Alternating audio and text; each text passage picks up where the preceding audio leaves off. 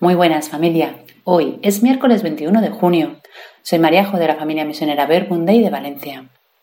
Hoy comienzo mi día dándole las gracias a Dios por los momentos en que miramos acogiendo nuestra realidad como regalo. Hoy oramos con la segunda carta del apóstol San Pablo a los Corintios, capítulo 9, versículos del 6 al 11. Hermanos, el que siembra tacañamente, tacañamente cosechará. El que siembra abundantemente, abundantemente cosechará.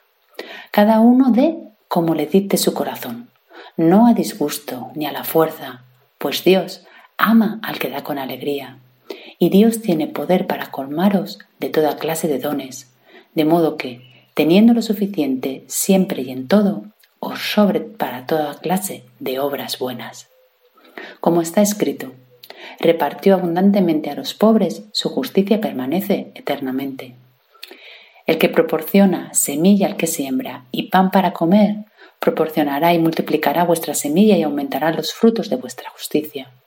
Siempre seréis ricos para toda largueza, la cual, por medio de nosotros, suscitará acción de gracias a Dios. Pues el otro día un amigo que toca el, toque del contrabajo nos invitó a una actuación que hacía con su grupo.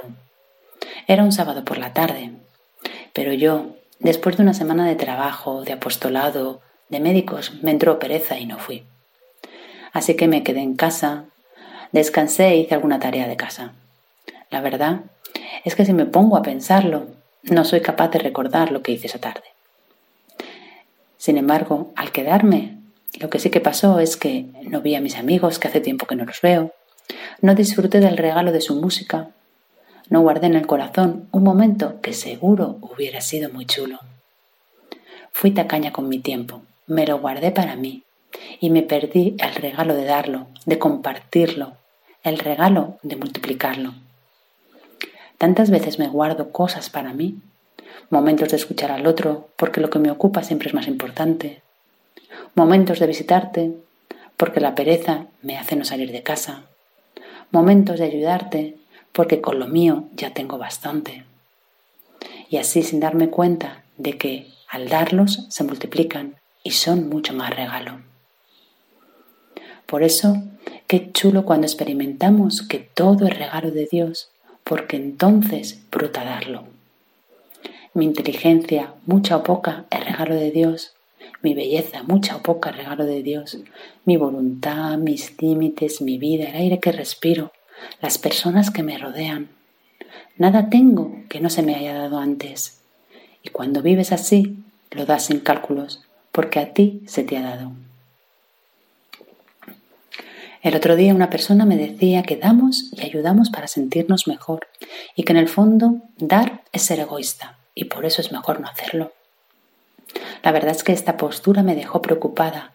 La encontré como una excusa para no dar, muy egoísta, y más cuando pensaba en un montón de situaciones en las que a mí me han ayudado y de las que estoy tan agradecida. Pero meditándola mucho, veo que sí que hay parte que es cierta, que los cristianos tendemos muchas veces al buenismo, que a veces damos o ayudamos con sacrificio o lo hacemos para callar nuestra conciencia o para sentirnos mejor.